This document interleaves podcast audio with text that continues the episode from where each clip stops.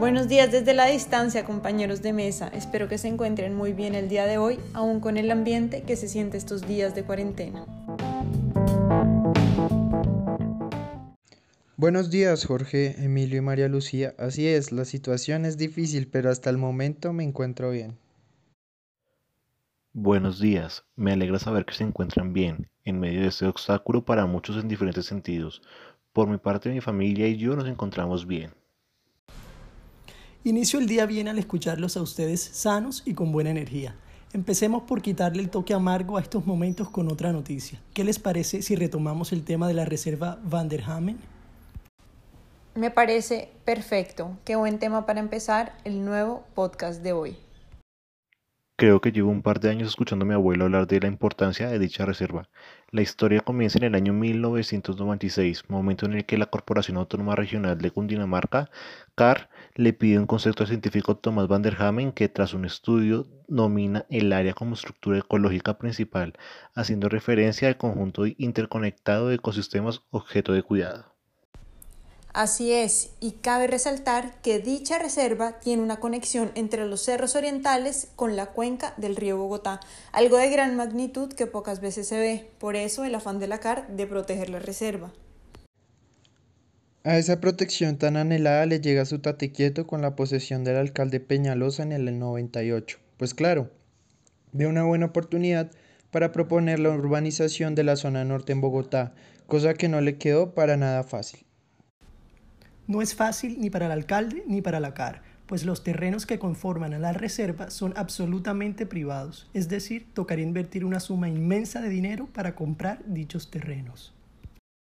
Ese tema queda en una especie de limbo hasta el año 2014, cuando se expide el Plan de Manejo Ambiental, PMA, que va en contravía de la urbanización, ya que pretende la protección y sostenibilidad del área tratada, argumentando que se mejoraba la calidad de vida de los ciudadanos.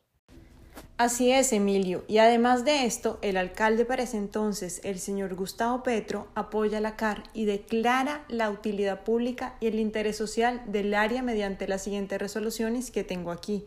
Miren, la 0187 de la empresa de acueducto, alcantarillado y aseo Bogotá y la 00835 de la Secretaría Distrital de Ambiente de Bogotá. Para este proyecto se contaba con una gran suma de dinero, en total eran 21 mil millones de pesos. Este proyecto, en palabras un poco coloquiales, producía el boom del momento en los ambientalistas y todos los interesados en proteger y preservar dicha reserva. Tal cual. Era un proyecto extraordinario hasta que en el 2016 se posesionó el alcalde Enrique Peñalosa y revive el proyecto de urbanización. Mediante el decreto 088 de marzo de 2017 se establecen las normas del Plan de Ordenamiento Zonal Norte, con el objetivo de urbanizar alrededor de 1.800 hectáreas ubicadas al norte de Bogotá, las cuales no afectan directamente la reserva, sino únicamente un fragmento conocido como la Franja de Conexión, Restauración y Protección.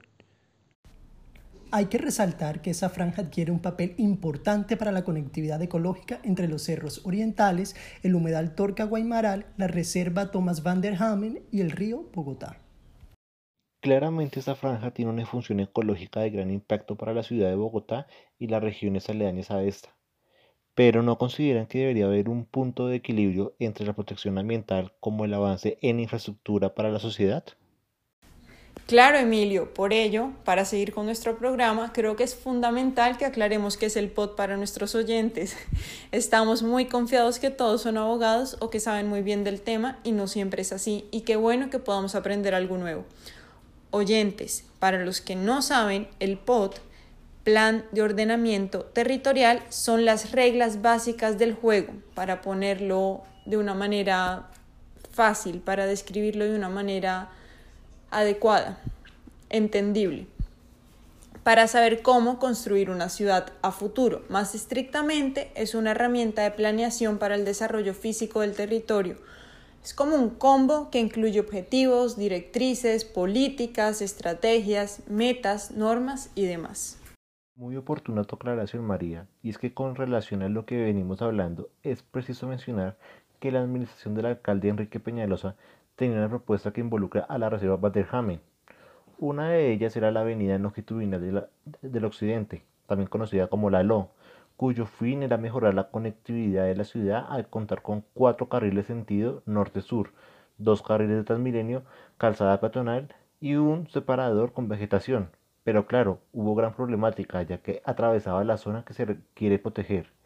Y es tanto la convicción de Enrique Peñalosa en este proyecto que su intención era vincularlo con el POT que él iba a realizar. Es cierto, la administración de Enrique Peñalosa tenía planeado la construcción de la LO como una de sus propuestas más importantes, la cual llevó a su alcaldía a un fuerte enfrentamiento con la CAR y grupos ambientalistas que siempre se han opuesto fuertemente a la construcción de la avenida sobre la reserva. ¿Y cuál es la importancia e historia de la construcción de la avenida longitudinal de Occidente más conocida como ALO? Pues como ya anteriormente mencioné, es un proyecto de una avenida que permitiría descongestionar vías importantes de Bogotá y por la que los habitantes de la ciudad llevan esperando más de 50 años. Quiero recordarles que la primera vez que se habló de su construcción fue en el año 1961, en lo que se conoce como el Plan Vial Piloto del Distrito Especial, desarrollado por el entonces alcalde de Bogotá, Jorge Gaitán Cortés quien fue uno de los hombres más visionarios que dedicó su labor en mayor parte a la planeación de la movilidad de Bogotá en su mandato. Háblame más de su importancia. Cuando se concibió la construcción de lo que hoy en día conocemos como la LO, en los años 60 primero tuvo el nombre de Avenida Longitudinal Regional, que complementaría el proyecto de malla vial para descongestionar Bogotá. Por ello, esta se pensó para ofrecer una vía alterna para el transporte de carga por el occidente de la ciudad, lo que permitiría descongestionar el tránsito vehicular mediante una vía de 50 kilómetros, la cual se encargaría de conectar los tramos Girardot-Bogotá en el sector que se conoce como Chusacá por el sur de la capital y Bogotá-Tunja por el punto denominado Torca por el norte de la capital. ¿Y se ha construido algo de esta importante vía?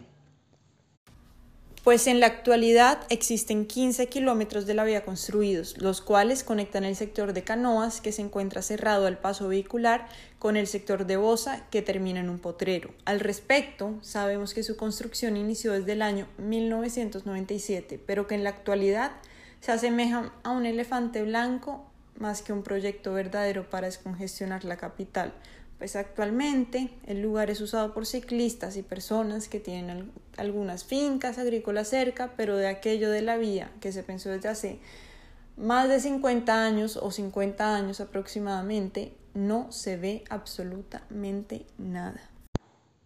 ¿Cuánto dinero público se han gastado las distintas administraciones en su construcción? De acuerdo a una investigación realizada por el periodista Javier Yules de RCN Radio, la cual pueden encontrar googleando el nombre de la noticia, el cual es la Avenida Lo, que descongestionaría a Bogotá, lleva 50 años en espera. Se encontró que en el año 1996 se adjudicaron 2 mil millones de pesos para estudios de prefactibilidad.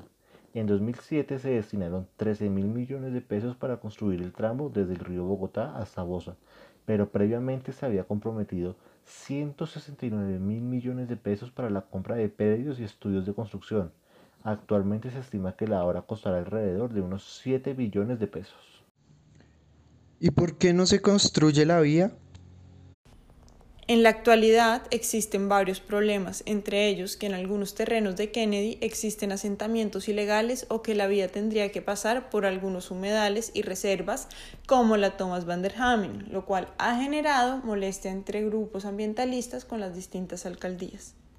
Lo que más me da curiosidad es que se lucha inagotablemente por la protección de la reserva Thomas van der Hamen, pero el exalcalde puso en tela de juicio la existencia de dicha reserva. Pues en una entrevista que se menciona en una noticia de Noticias Caracol, este dijo que no había reserva, que ese terreno que todos se imaginan lleno de árboles y de vida natural no es así, que por el contrario son potreros llenos de vacas, barrios, canchas de tenis, invernaderos y que además todo es privado. Es decir, de acuerdo a una noticia del periódico El Espectador, de las 1.395 hectáreas de tierra de la reserva, un total de 1.020 hectáreas son propiedad de privados que cuentan con construcciones de menor magnitud, lo cual convierte un 76% de la reserva en propiedad privada. Y de acuerdo a los estudios de soporte presentados por la alcaldía de Peñalosa, para la recategorización, realinderación y sustracción de la reserva, un 3.25% de esas hectáreas cuentan con inmuebles construidos para el año 2019. Y no solo eso, es que ahora toca preguntarse de dónde va a salir el dinero para comprar dichos terrenos. Son 1.020 hectáreas y se estima que tienen un valor de más de 800 mil millones de pesos. La CAR plantea algo, pero el alcalde dice que han olvidado ese tema. Nada más y nada menos que el dinero con el que han de comprar dichos terrenos. Me parece que el alcalde acierta un poco cuando dice que la CAR está mirando en el lugar equivocado. Se está enfocando en algo más pequeño y no lo suelta para obtener algo más grande. El alcalde ha dicho que hay un terreno de 1.100 hectáreas para convertir en parque, lleno de vida y protegiendo todo aquello que los ambientalistas buscan. Pero al parecer el apego tiene más peso, o quién sabe, que otros motivos. Entrando más a la problemática de contratación, He escuchado que el POC del alcalde cayó días antes de que efectivamente venciera el plazo legal para su votación y este se expidiera por decreto, pues el Consejo de Bogotá convocó una reunión extraordinaria el día 2 de noviembre, día en que se hundió definitivamente con ocho votos en contra del mismo. Se puede decir que el alcalde Peñalosa alcanzó a sentir la victoria, pues tres días antes de que se aprobara el POT por falta de votación, el Consejo de Bogotá efectivamente procede con dicha votación y hunde el POT. Lo llamativo de la caída en picada del pot es que se dice que fue por irregularidades que habían en el mismo, más concretamente con una irregularidad en la base poblacional que fue puesta en mesa por el concejal ponente Sergio Nieves del Partido Polo Democrático, afirmando que era irreal, por ende falsa y que por dicha alteración no se podía aprobar el pot del alcalde. Y pues claro, me imagino yo, seguramente habían otros motivos, pero este particularmente llama la atención frente al tema de contratación estatal.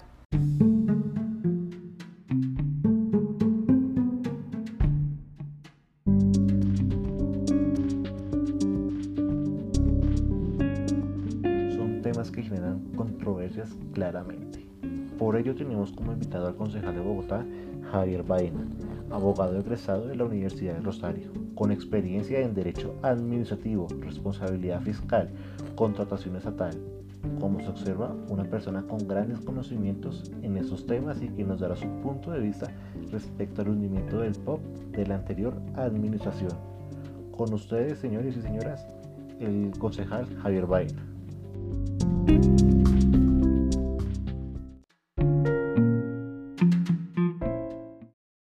Buenos días, señor concejal. Gracias por brindarnos un poco de su tiempo y respondernos estas preguntas tan importantes para todos. En primer lugar, ¿considera que el hundimiento del POP de Enrique Peñalosa fue realizado de manera objetiva o más bien por intereses políticos? ¿Por qué? De la pregunta número uno. Claro que fue por temas políticos. El Consejo, si bien el POT es un instrumento técnico, pues el Consejo Distrital y los consejos municipales eh, hacen control político y es muy posible que la razón que haya tirado abajo el proceso del POT sean políticos. En segundo lugar, considera que el debate acerca de la protección ambiental de la reserva Tomás van der Hamen, que causó una presión social como política, tuvo incidencia en el hundimiento del POP de Enrique Peñalosa? Sobre la segunda pregunta que tiene que ver con la reserva Van der Hamen, pues creo que fue una de las razones políticas, pero creo que la principal razón fueron las elecciones, que se venían las elecciones eh, del pasado 10 de octubre del 2019 y estas presiones políticas eh, relacionadas con el tema electoral terminan impactando el tema del POT. Y por último, señor concejal, en la pregunta número 3, desde sus conocimientos en contratación estatal y partiendo de que la denominada reserva Tomás van der Hamen hoy en día es un terreno con lotes privados y con poca forestación, lo cual genera dudas de si en verdad es una reserva forestal. ¿Considera usted que se debería buscar apoyar la construcción de la avenida longitudinal Aló de vital importancia para la descongestión vial de la ciudad? Aún así, esa tenga que pasar por la misma reserva. ¿Qué opina usted? Y muchas gracias por su tiempo.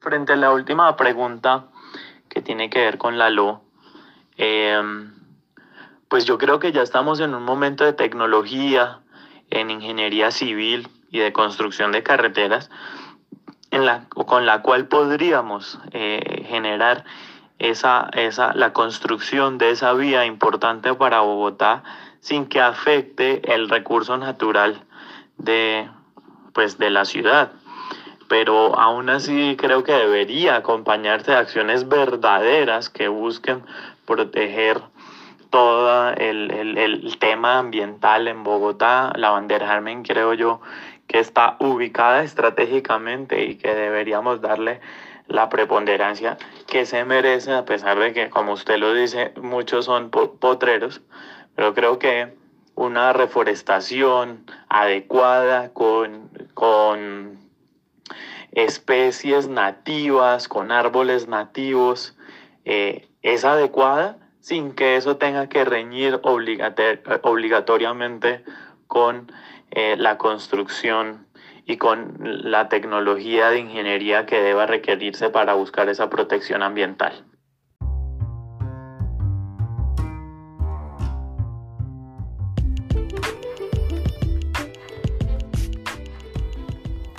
Definitivamente es fundamental realizar este tipo de discusiones con alguien que ha vivido la situación, sea cual sea. Una opinión exterior jamás se logrará comparar con alguien que conoce la verdad a fondo y que en ocasiones lamentablemente nunca se llega a conocer por la información un poco nublada que sacan relucir los medios.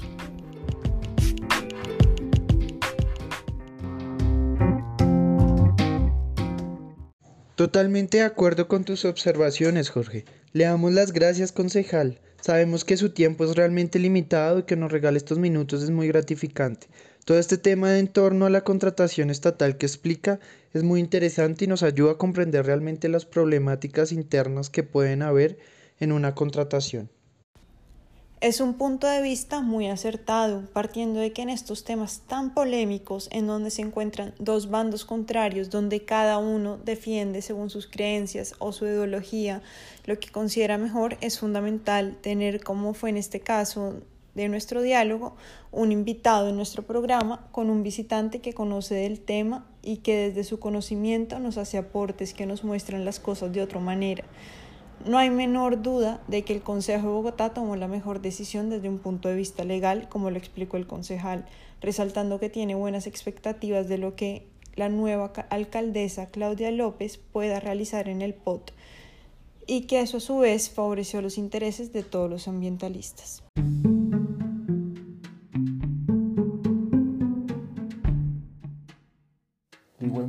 Considero importante dejar mi punto de vista. No sé si sea acertado o no lo sea, pero me gustaría compartirlo con ustedes. Me parecería interesante que se llegara a un acuerdo con las partes interesadas para que ambas se vean de cierto modo beneficiadas. Por ejemplo, seguir con el proyecto de la LO, cuidando claramente la, la, reserva y tomando todas las medidas que sean necesarias para afectar lo más mínimo esta reserva tan importante, como dijo ese científico, para la ciudad de Bogotá y sus entornos. Regresando al tema de la construcción de la LO, es un tema que requiere que la alcaldía se cuestione si es o no posible la construcción de la avenida longitudinal de Occidente llamada LO sin afectar el sistema ecológico de la reserva, teniendo en cuenta el estudio más reciente sobre la misma, que fue el hecho por la administración de Peñalosa para la recategorización, realinderación y sustracción de la reserva, o si por el contrario es mejor comprar los terrenos privados con el fin de iniciar un proceso de reforestación y mantenimiento de la reserva. Es cierto, los estudios en los que se basa la, actual alcaldesa para decidir no intervenir la LO son de hace 19 años. Esto pone en tela de juicio absolutamente todo, por lo cual el distrito no conoce la realidad actual de la reserva. Parece que su decisión de no intervenir se basa más en la presión de los grupos ambientalistas que en una decisión fundamentada en estudios serios y actuales. ¿Y es posible la construcción de una vía sin que se afecte el medio ambiente? Para ello, la alcaldía tendrá que revisar los estudios dejados por la administración de Peñalosa y solicitar nuevos estudios que le permitan saber esta información. Sí, la alcaldía podría entrar en la fase de planeación del proyecto de construcción de la LO realizando los estudios previos para determinar el impacto ambiental de la construcción de una avenida en la reserva y si existen mecanismos que disminuyan el impacto ambiental y que puedan ser aplicables a la construcción de la LO, como lo podrían ser la construcción de conectores terrestres que vayan por encima de la avenida, evitando que ésta termine afectando la conexión entre los diferentes ecosistemas que conforman la denominada estructura ecológica principal, o implementando nuevas formas de construcción vial, como las carreteras verdes, que buscan disminuir el impacto de la construcción de vías sobre los ecosistemas sobre los sistemas ecológicos que atraviesan, con lo cual permitiría armonizar la protección del medio ambiente con la necesidad de expansión y conectividad de la ciudad. Para ello sería necesario que la alcaldía tenga en cuenta los puntos clave de la fase de planeación de la contratación pública, que serían en este caso los siguientes. Primero, es necesario que la alcaldía defina la importancia de la necesidad de conectividad que satisface la avenida Lo lo anterior teniendo en cuenta los beneficios que podría traer para todos como comunidad. En un segundo punto, debe revisar que el objeto a contratar sea la construcción de la avenida longitudinal del occidente, también conocida como la LO, y que ésta se haga de forma amigable con el medio ambiente, partiendo de que esa ha sido la problemática por la cual hoy en día no se ha terminado o ejecutado. Y por un último punto, otro factor que debe revisar a profundidad es el valor estimado de la construcción de esta vía, para lo cual debe fijarse en si existen proyectos similares en ejecución o que se hayan ejecutado en algún lugar del mundo, para así poder tener una referencia en costos que traería consigo un proyecto de tal magnitud como lo es la vía de la LO. Esas consecuencias también tienen que ser enfocadas a su afectación al medio ambiente. Como ya lo dijimos, eje problemático de esta vía. Además, en los riesgos que deben pronosticarse en la fase de planeación, la Administración debe prever la posibilidad de afectar el medio ambiente y para ello son necesarios los estudios que menciona María Lucía. ¿Y qué pasa con la opción de comprar los terrenos que mencioné anteriormente?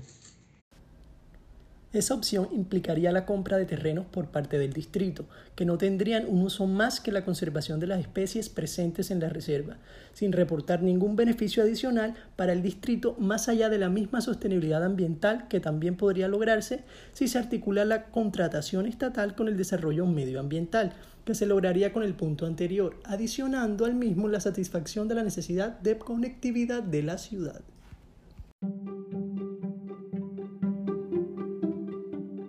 Entonces, intervenir o no intervenir la reserva Tomás von der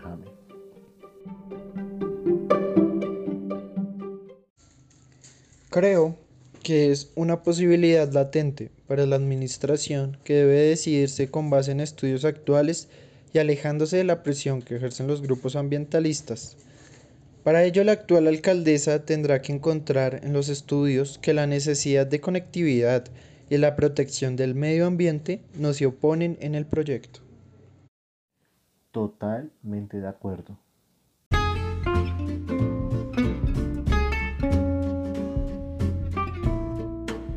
Compañeros de mesa, de nuevo ha sido un gusto compartir este lapso con ustedes que semanalmente terminan siendo un regalo a nosotros mismos y a nuestros oyentes por todo lo que aprendemos. Espero que la próxima semana nos podamos ver para otro encuentro de más aprendizaje y seguramente con alguien que nos venga a enseñar a nosotros sobre un tema que no sepamos tanto.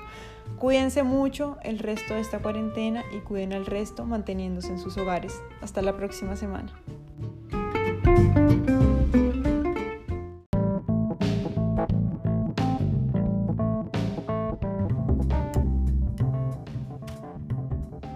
Deseo lo mismo para todos ustedes y no veo la hora de reencontrarme con ustedes y con todos los seres queridos. Ánimo y nos vemos la otra semana con una discusión aún más interesante. Pero antes, una abrebocas. ¿Será que el coronavirus sí salió de un murciélago o cualquier otro animal exótico del mundo? ¿O fue más bien implantado por algún gobierno? ¿Para algún fin político? ¿De guerra? No lo sabemos. Pero se los dejo ahí. Un saludo para todos.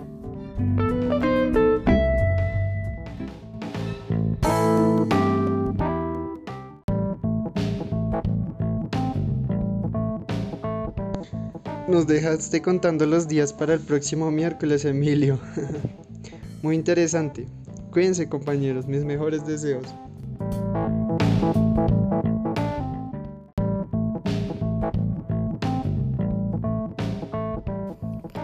Ha sido realmente gratificante de partir con ustedes durante este podcast. Nos vemos en ocho días muchachos, que estén muy bien.